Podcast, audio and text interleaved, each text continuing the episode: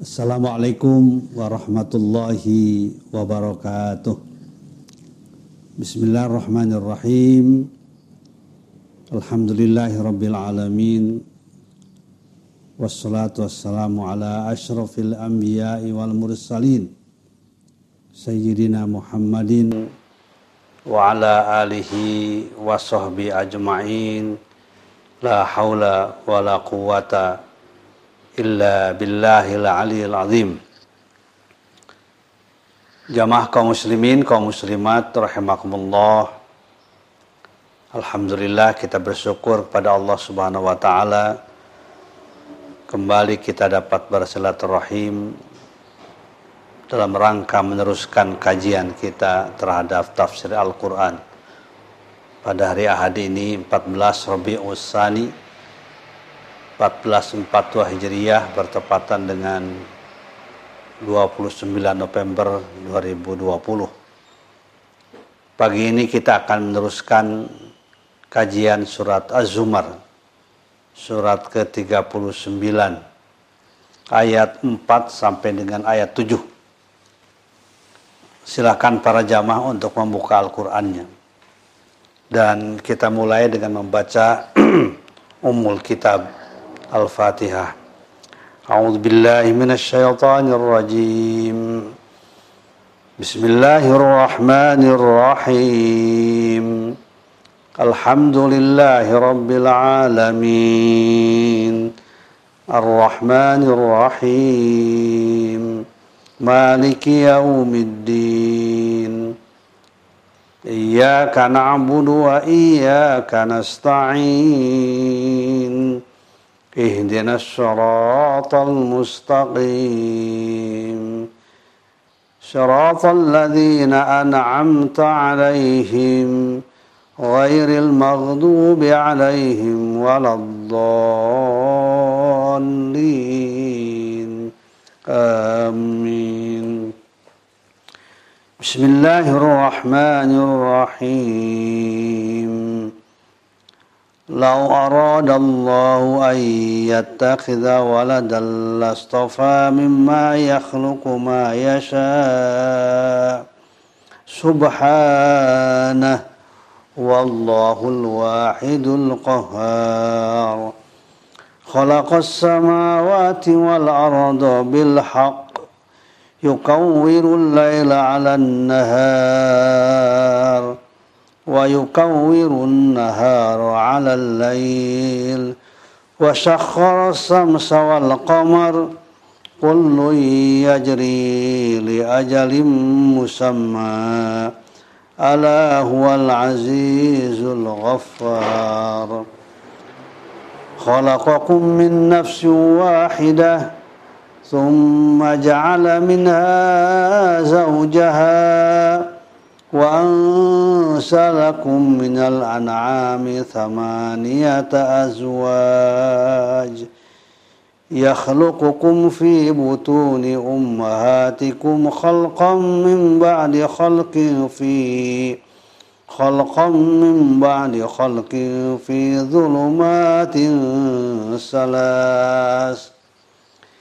ذلكم الله ربكم له الملك لا إله إلا هو فأنا تصرفون إن تكفروا فإن الله غني عنكم ولا يرضى لعباده الكفر وإن تشكروا يرضه لكم.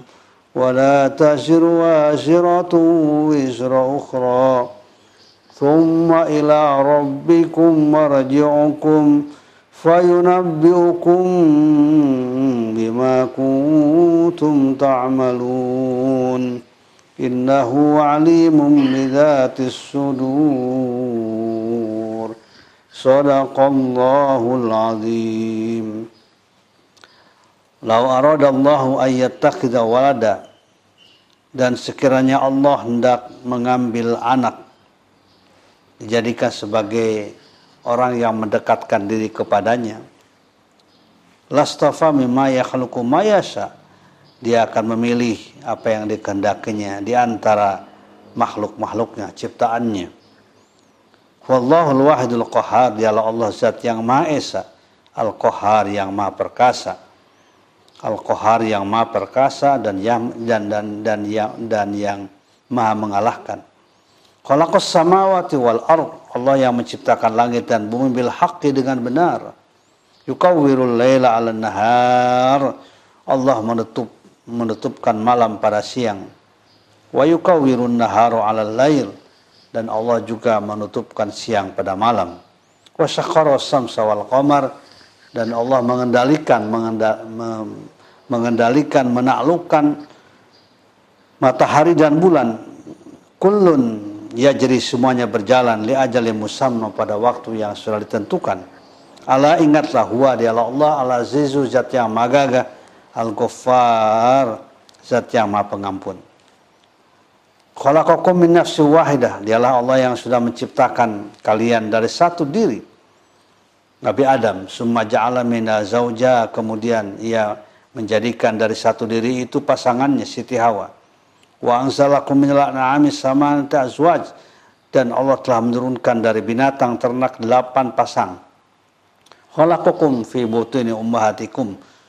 Allah telah menciptakan kalian dalam rahim ibu-ibu kalian khalqan min ba'di khalqin berproses dari satu ciptaan pada ciptaan yang lain dari satu bentuk pada bentuk yang lain fi dhulumatin salas dalam tiga kegelapan dzalikumullah rabbukum itulah Allah Tuhan kamu sekalian lahul mulku baginya la ilaha lahul mulku baginya semua kekuasaan la ilaha tidak ada Tuhan yang patut disembah illa huwa kecuali dia Fa'anna tusrafun. Bagaimana kalian dipalingkan dari ibadah kepadanya. In takfuru jika kalian kufur kepada Allah fa Allah ghaniyun akum. Sungguhnya Allah tidak butuh terhadap kalian. Wala wa in wa, wala yardo dan Allah tidak ridho li ibadi pada hambanya al kufra kekufuran itu. Wa in tashkuru dan jika kalian bersyukur kepada Allah yardahu lakum Allah akan meridhoi pada kamu sekalian wala taziru waziratu wizra ukhra dan tidak mungkin seseorang dapat menanggung dosa orang lain Thumma ila rabbikum marjaukum kemudian kepada Tuhanmu kalian akan dikembalikan fa maka Allah akan menceritakan kepada kalian bima kuntum ta'malun terhadap apa-apa yang sudah kalian kerjakan di dunia. Innahu sungguhnya Allah alimun zat yang maha mengetahui bidatis sudur pada semua rahasia hati. Sadaqallahul azim.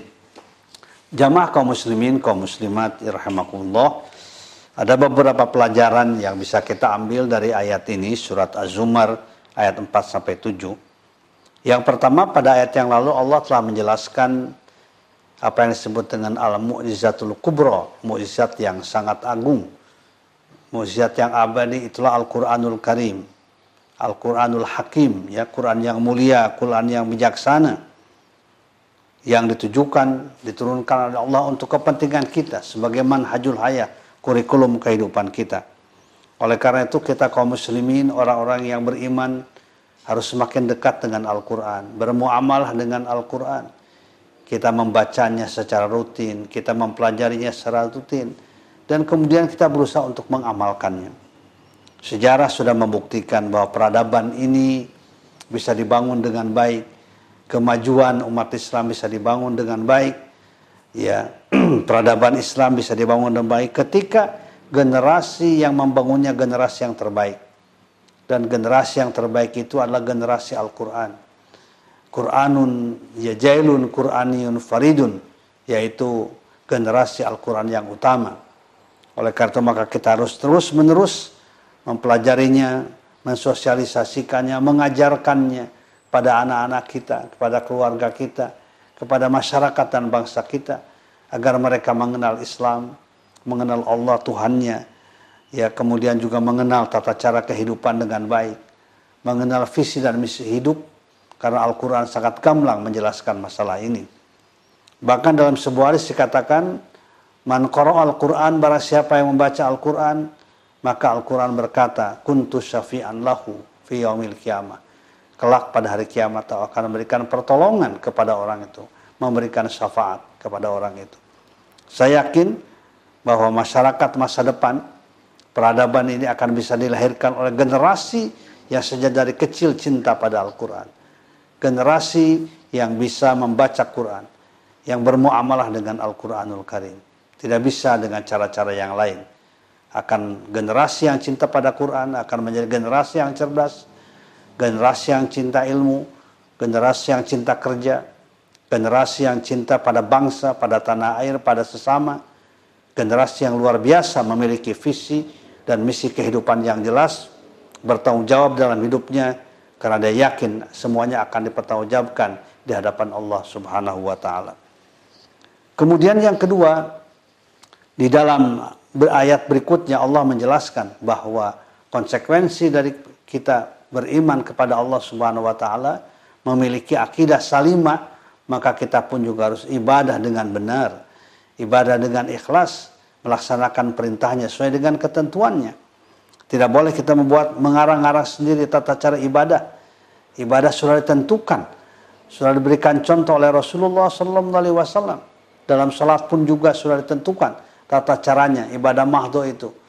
Selalu ya kama raaitumuni usalli salatlah kalian sebagaimana seperti bagaimana kalian melihat aku salat demikian pula ibadah-ibadah yang lain. Tidak ada istihad dalam masalah ibadah. Itu yang harus kita sadari. Dan ibadah itu langsung kita kepada Allah Subhanahu wa taala. Iyyaka na'budu wa iyyaka nasta'in. Hanya kepadamu kami beribadah menyembah. Wa iyyaka nasta'in. Dan hanya kepadamu kami memohon pertolongan. Bahkan kita pada setiap sholat kita membaca doa iftitah yang menggambarkan itu. Keyakinan kita, ketauhidan kita, pengabdian kita kepada Allah subhanahu wa ta'ala. Inna salati wa nusuki wa mahyaya wa mamati lillahi rabbil alamin. Sungguhnya salatku, ibadahku, hidupku dan matiku lillahi rabbil alamin.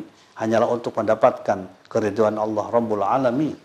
Artinya bahwa hidup kita memang harus sejalan dengan ketentuan Allah baik dalam bidang ibadah maupun juga dalam bidang muamalah kehidupan kita sehari-hari.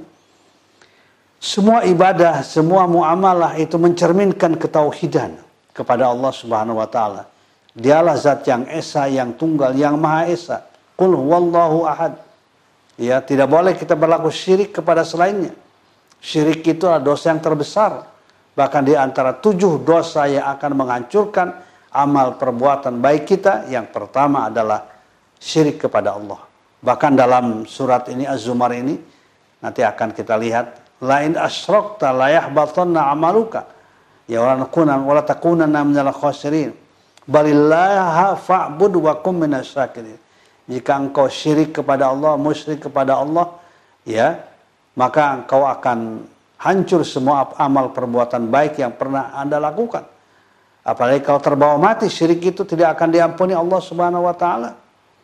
Ya. Kemudian balillah tetapi hanya kepada Allah fa'bud beribadah engkau. Wa kum minasyakirin dan jadilah engkau orang-orang yang bersyukur. Oleh itu maka ibadah kita harus kita luruskan niatnya, tata caranya, ya motivasinya, niatnya hanya karena Allah Subhanahu wa taala.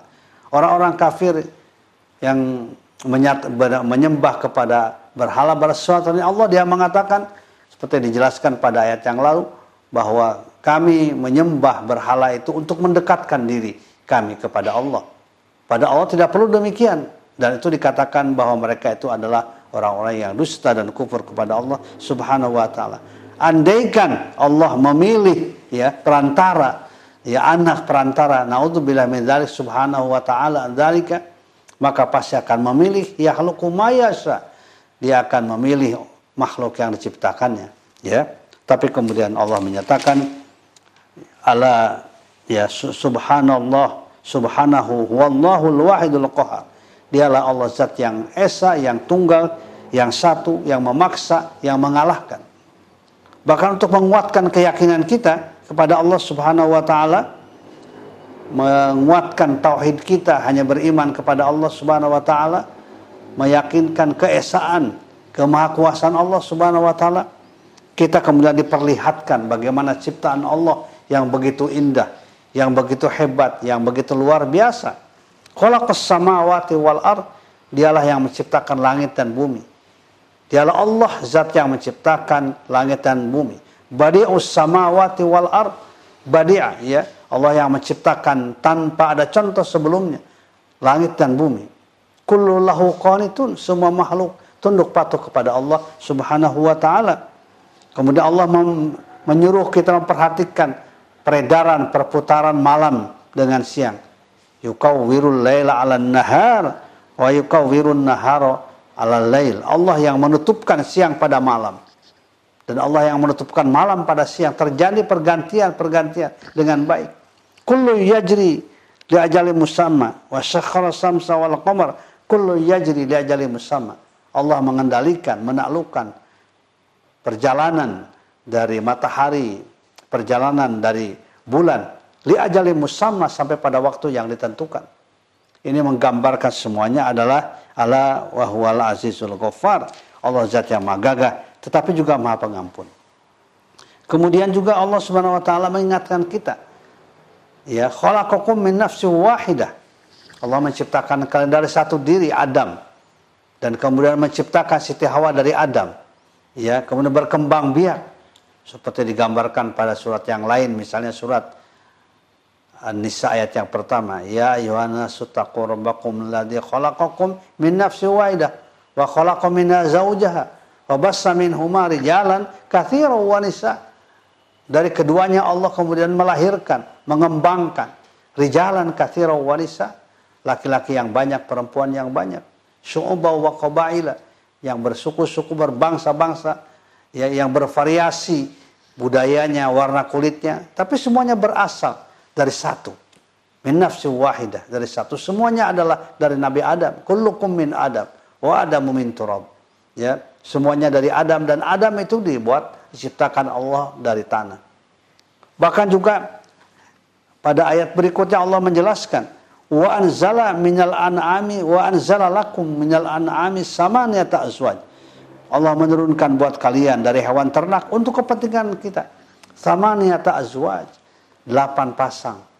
Ya kita mengetahui sejak dari zaman Nabi Nuh ya yang naik ke kapal Nabi Nuh delapan pasang. Ya binatang-binatang ternak yang kemudian itu semuanya dipersiapkan untuk kepentingan manusia.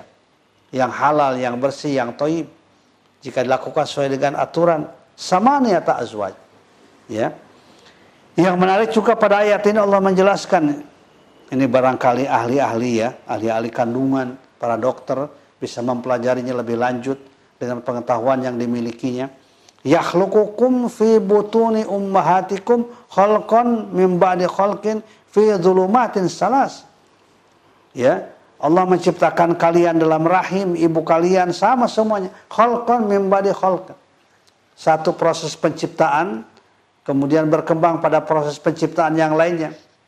Ya, dari apa? Dari uh, nutfah kemudian menjadi alaqah, kemudian menjadi mudghah dan lain sebagainya, berproses kholqan min ba'di kholqin fi dhulumatin salas. Tiga kegelapan. Saya baca di dalam buku Maurits Bukail apa yang dimaksud dengan uh, apa fi dhulumatin salas itu. Tiga kegelapan itu. Ternyata dia menyatakan maksudnya adalah tiga selaput. Selaput itu adalah selaput chorion, amnion, dan dinding uterus. Ya yang dimaksud dengan zulumatin salas itu itu adalah tiga selaput. Bahwa setiap jabang bayi yang ada di dalam rahim setiap ibunya itu dikelilingi oleh tiga selaput. Selaput chorion, amnion, dinding uterus.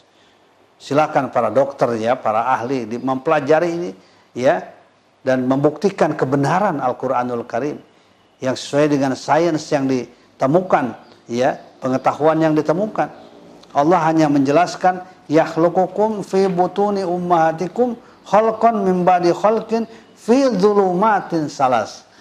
Ya.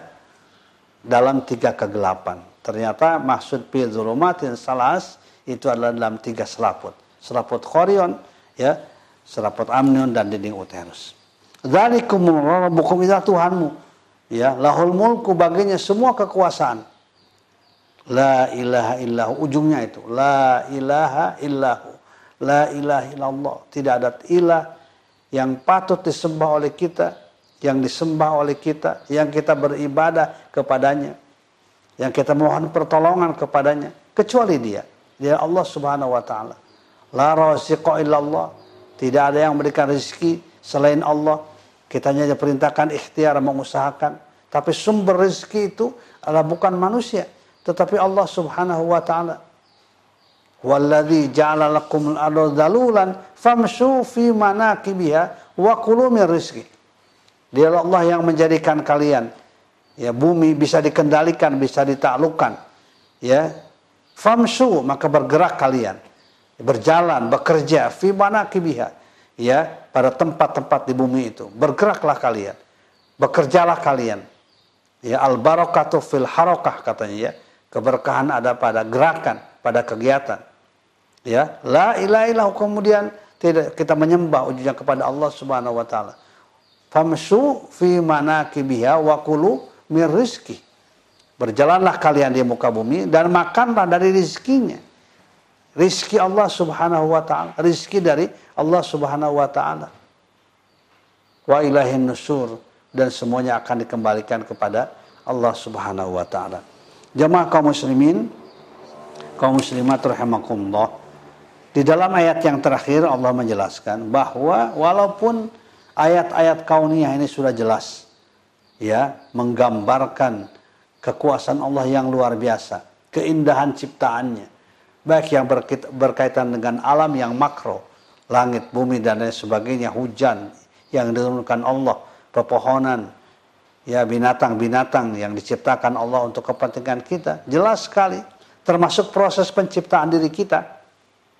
Oleh Allah Subhanahu wa taala dalam rahim ibunya khalqan min ba'di khalqin fi dhulumatin salas.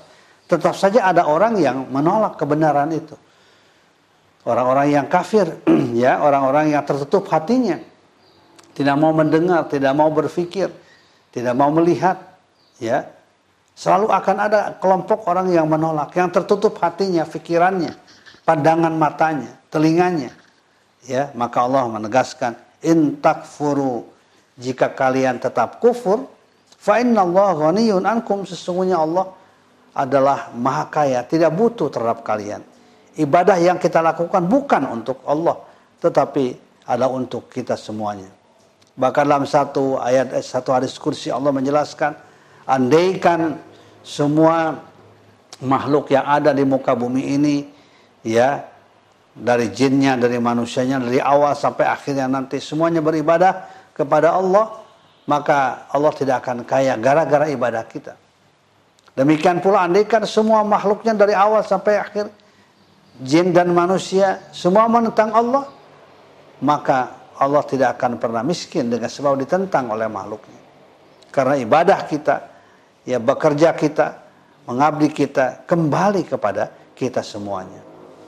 Oleh itu maka dalam ayat ini jelasan fa'in takfuru fa Allah ghaniyun ankum jika kalian kufur kepada Allah Subhanahu wa taala tidak percaya tidak beriman fa Allah ghaniyun ankum sungguhnya Allah ghaniyun ankum maha kaya tidak butuh pada kalian wala yardo dan Allah tidak ridho li ibadihi pada hambanya al kufur kufur jadi ingatkan ini ya ayat ini perlu kita perhatikan dengan baik wala yardo li ibadil kufur Allah tidak ridho pada hambanya yang kufur. Ya, walaupun terserah kepada kita mau kufur, silakan. Tapi Allah tidak ridho pada pada kekufuran yang dilakukan. Karena orang yang kufur tidak pernah berpikir untuk menerima kebenaran ya dari Allah Subhanahu wa taala. Wa in tashkuru yardahu lakum.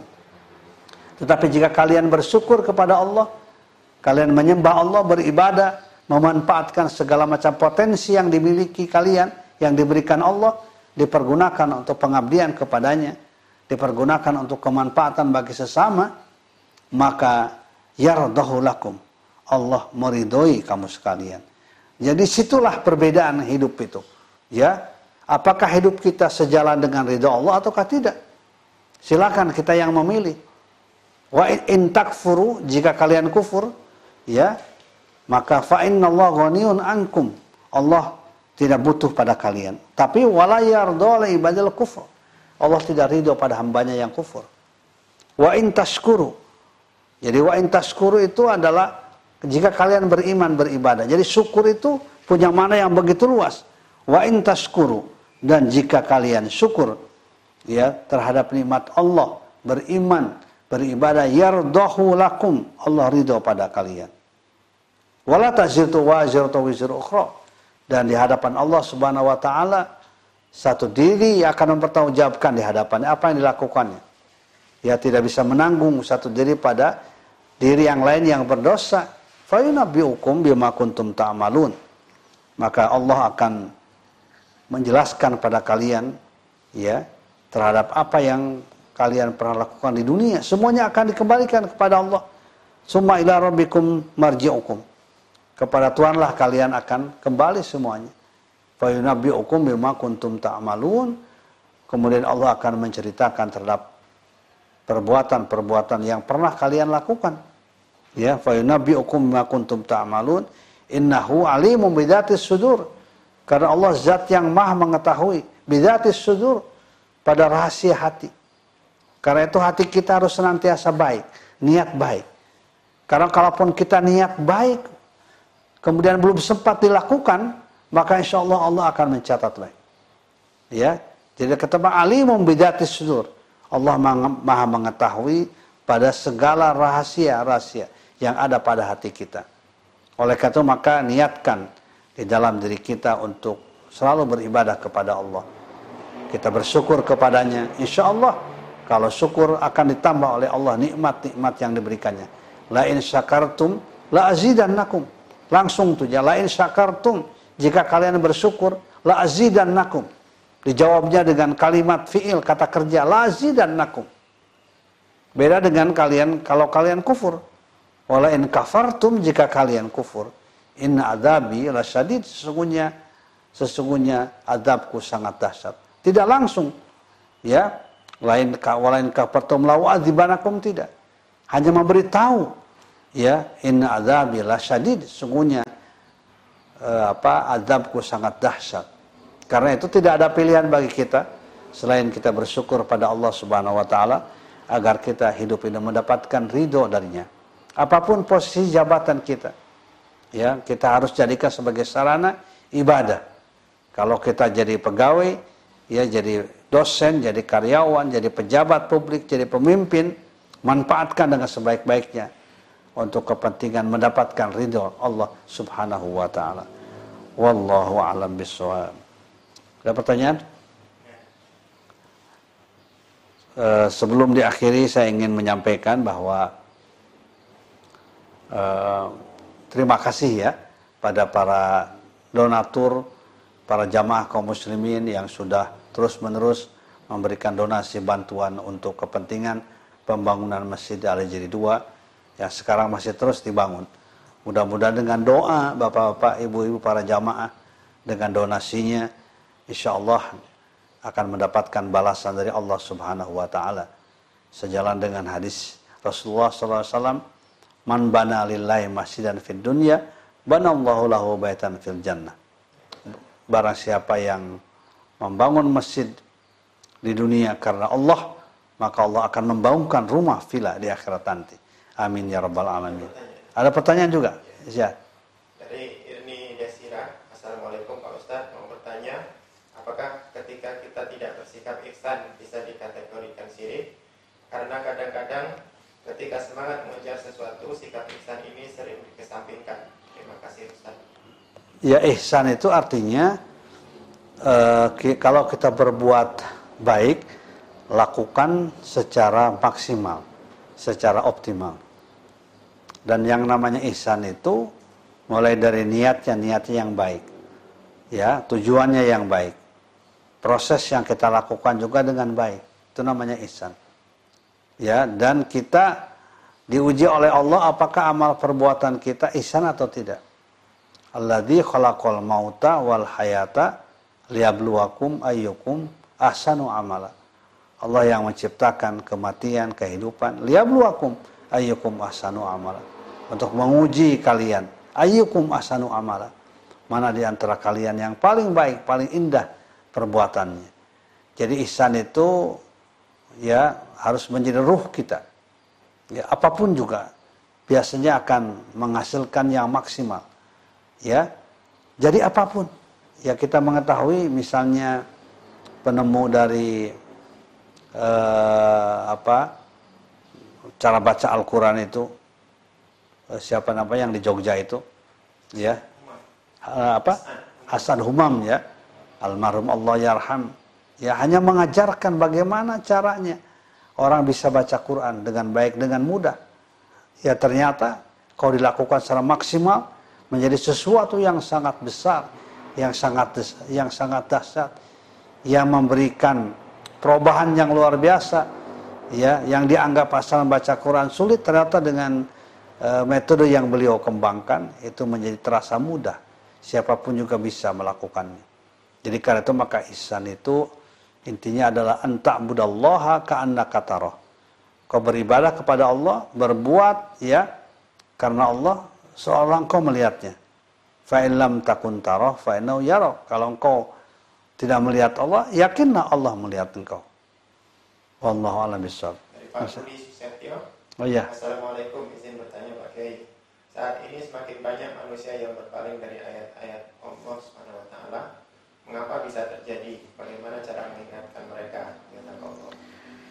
Iya, memang apa kita melihat fenomena yang terjadi sekarang ini fenomena apa dari sebagian besar uh, umat manusia termasuk umat Islam bahwa berubah cara pandang ya cara pandangnya gaya hidupnya lifestyle-nya demikian pula visi misi hidupnya ya bukan lagi nilai, nilai akhirat ya kemenangan kebahagiaan di akhirat tapi semata-mata dunia seolah dunia segala-galanya menghalalkan segala macam cara untuk mendapatkannya Nah, tentu bagi kita orang yang beriman, kita harus mendidik diri kita, keluarga kita, bahwa hidup di dunia ini sementara.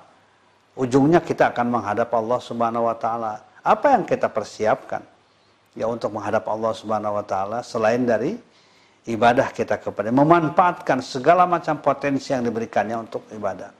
Ya, kita terus melakukan mengajak ya pada keluarga kita, pada tetangga kita. Apa yang bisa kita lakukan, kita lakukan Para nabi pun ya seperti digambarkan pada surat Al-Baqarah ayat 1 2. Am kuntum syuhada idh hadra Yaqub al-maut idh qala li banihi ma ta'buduna min ba'di. Ya qalu na'budu ilahaka dan seterusnya. Ya ingatkan ketika Nabi Yakub menghadapi sakratul maut, yang menghadapi saat-saat kematian.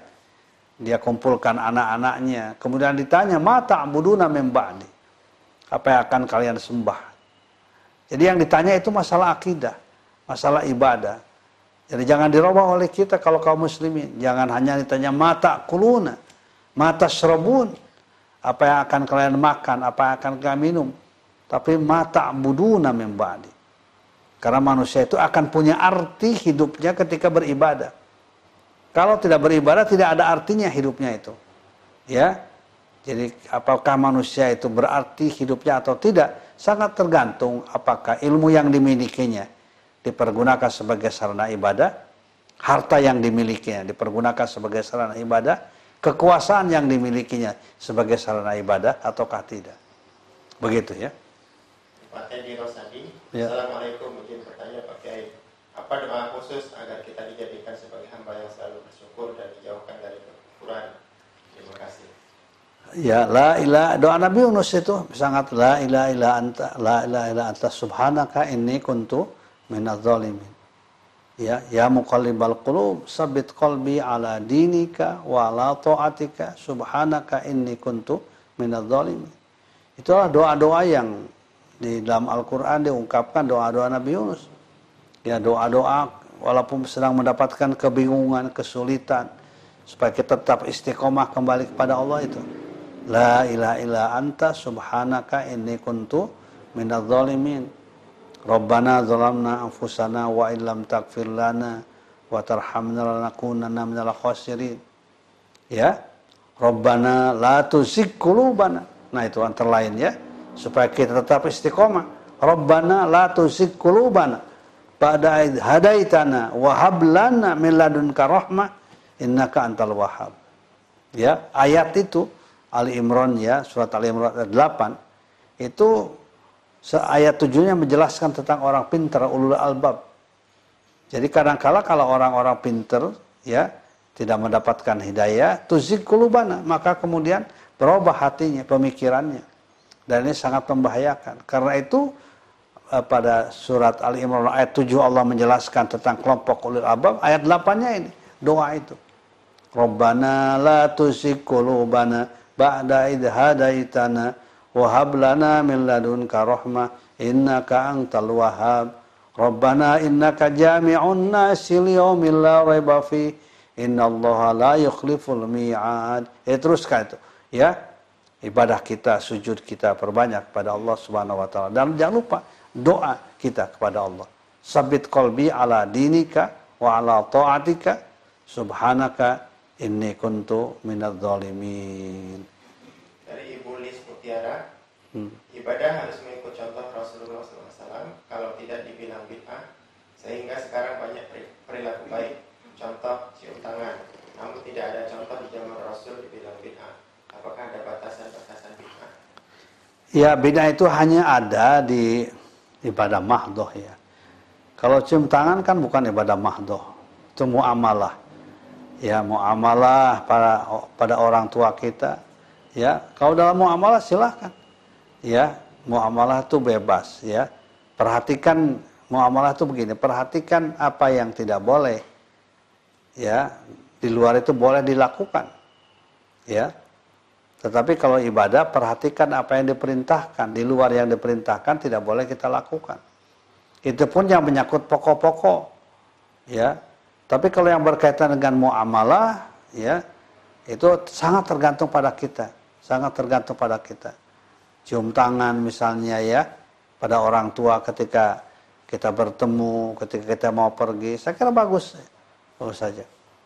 Ya, ya itu itu contoh-contoh. Ya sekali lagi bid'ah itu tidak di situ ya, tidak di tidak pada hal yang berkaitan dengan muamalah.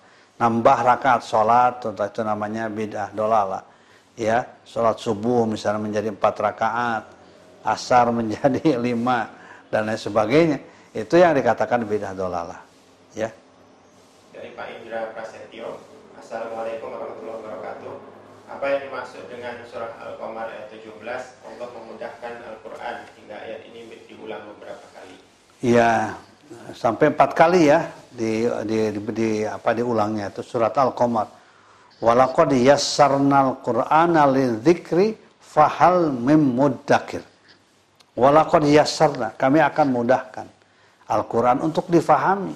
Fahal mim adakah orang yang mau memahami? Jadi artinya ayat ini menjelaskan bahwa Al-Qur'an itu ya mudah difahami siapa pun punya akses untuk apa membaca Al-Qur'an, memahami Quran asalkan sungguh-sungguh mau dia. Ya. Jadi tidak ada kesulitan sebenarnya Al-Quran. Kitab yang paling mudah. Coba mana kitab yang bisa dihafal. Ya, itu kita tidak akan menemukan buku-buku besar misalnya bisa dihafal walaupun kita sering membacanya. Ya, itu tidak pernah. Tapi kalau Al-Quran bisa dihafal bahkan oleh orang yang tunanetra pun juga itu bisa menghafal Quran. Ya, jadi Al-Quran itu memang kitab yang mudah. Walakon yassarna. Dan sungguh kami telah memudahkan Al-Quran. Lidzikri untuk difahami. Faham yang mudakir. Ya. Dan Al-Quran itu kan bukti cinta Allah. Sayang Allah kepada kita. Makanya eh, apa Asmaul Husna yang dipergunakan untuk Al-Quran itu Ar-Rahman kita tahu Ar-Rahman itu kan artinya zat yang maha pengasih, maha penyayang. Ar-Rahman, Allamal Quran, Khalaqal Insan, Allamahul Bayan. Karena itu maka dekatlah dengan Al-Quran. Insya Allah tidak akan ada kesulitan. Dari Pak Erik MT, ya. izin bertanya dari Jambi. Apa betul fungsi ulama adalah pelayan umat, himayatul umat, dan sodikul hukumat, mitra kritis pemerintah? Kalau ulama kritis terhadap penguasa, batasannya sampai di mana? Ya, ya jadi ulama itu tugasnya adalah melaksanakan amar ma'ruf nahi munkar. Nah, kamu itu ya tugas utamanya. Amar ma'ruf nahi munkar. Sama dengan yang lain. Hanya lebih ditekankan karena ilmu yang dimilikinya. Ya amar ma'ruf mendorong, menyuruh, mempelopori pada kebaikan dan mencegah dari berbagai macam kemunkaran. Ya. Nah, kemudian Majelis Ulama Indonesia menetapkan dua hal. Pertama, khadimul ummah, artinya dekat dengan masyarakat, dekat dengan umat, memperhatikan masyarakat. Ya, khadimul ummah, melayani masyarakat. Ya, masyarakat misalnya Eh, kalau ingin ber, apa, bermuamalah secara syariah, ya maka didorong oleh majlis ulama, khadimul ummah. Ya. Tapi kemudian sadiqul hukumah. Sadiqul hukumah itu adalah uh, apa mitra kritis. Saya mengistilahkan mitra kritis terhadap pemerintah, ya. Pemerintah walaupun pemerintah kita justru karena kita cinta sama pemerintah, kalau benar kebijakan-kebijakannya, ya wajib kita dukung. Wajib kita dukung, wajib kita taati. Tapi kalau kebijakan-kebijakan tidak sesuai dengan rasa keadilan, kepentingan masyarakat, kita wajib mengoreksi. Kita wajib mengoreksinya. Itulah yang dikatakan mitra kritis. Ya, dan tentu kita harapkan juga pada pemerintah ketika ada kesalahan kemudian dikritisi oleh para alim ulama pusat maupun daerah, ya, ya harus tetap menerima. Ya, asalkan bukan untuk kepentingan pribadi, kepentingan politik praktis, tapi karena memang kepentingan agama, kepentingan masyarakat, kepentingan keselamatan bangsa dan negara.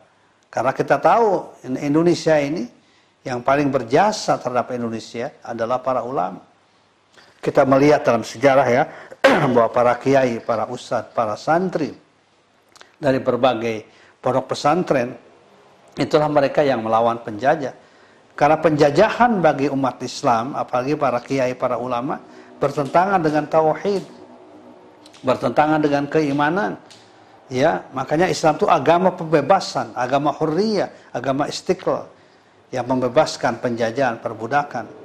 Dan dulu dalam sejarah perjuangannya hampir kita lihat di berbagai apa belahan di Nusantara ini semuanya para tokoh Islam.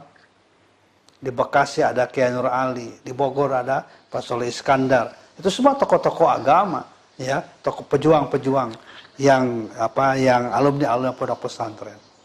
Demikian. Mari kita akhiri pengajian kita pada pagi hari ini. Insya Allah kita bertemu pada hari-hari yang akan datang. Subhanakallahumma wa bihamdika asyhadu an la ilaha illa anta subhanaka Assalamualaikum warahmatullahi wabarakatuh.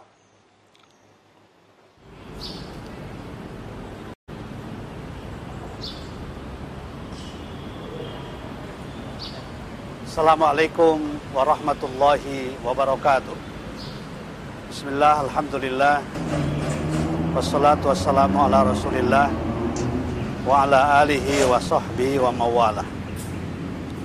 Masjid bagi kaum muslimin adalah tempat yang paling strategis, paling penting dalam kehidupan umat. Kita bisa melaksanakan sholat berjamaah, kita bisa melaksanakan kajian-kajian keislaman, mempersatukan umat, membangun ukhuwah Islamiyah. Oleh karena itu maka setiap masjid harus kita dukung, baik pembangunan secara fisik maupun juga kegiatan-kegiatannya. Masjid di tempat saya berdiri sekarang adalah Masjid Al-Hijri 2, kampus UIK Bogor, yang sekarang sedang mengalami terus-menerus peningkatan pembangunannya. Karena itu saya mengajak kepada saudara-saudara kaum muslimin, kaum muslimat, di mana pun Anda berada, untuk ikut berpartisipasi, memberikan sebagian dananya, harta yang dimilikinya, termasuk doanya, agar masjid Al-Hijri 2 ini segera bisa diselesaikan dengan baik. Semoga Allah Subhanahu wa taala membalas amal ibadah saudara sekalian dan akan memberikan pila nanti di rumah di surga Allah Subhanahu wa taala. Amin ya rabbal alamin. Assalamualaikum warahmatullahi wabarakatuh.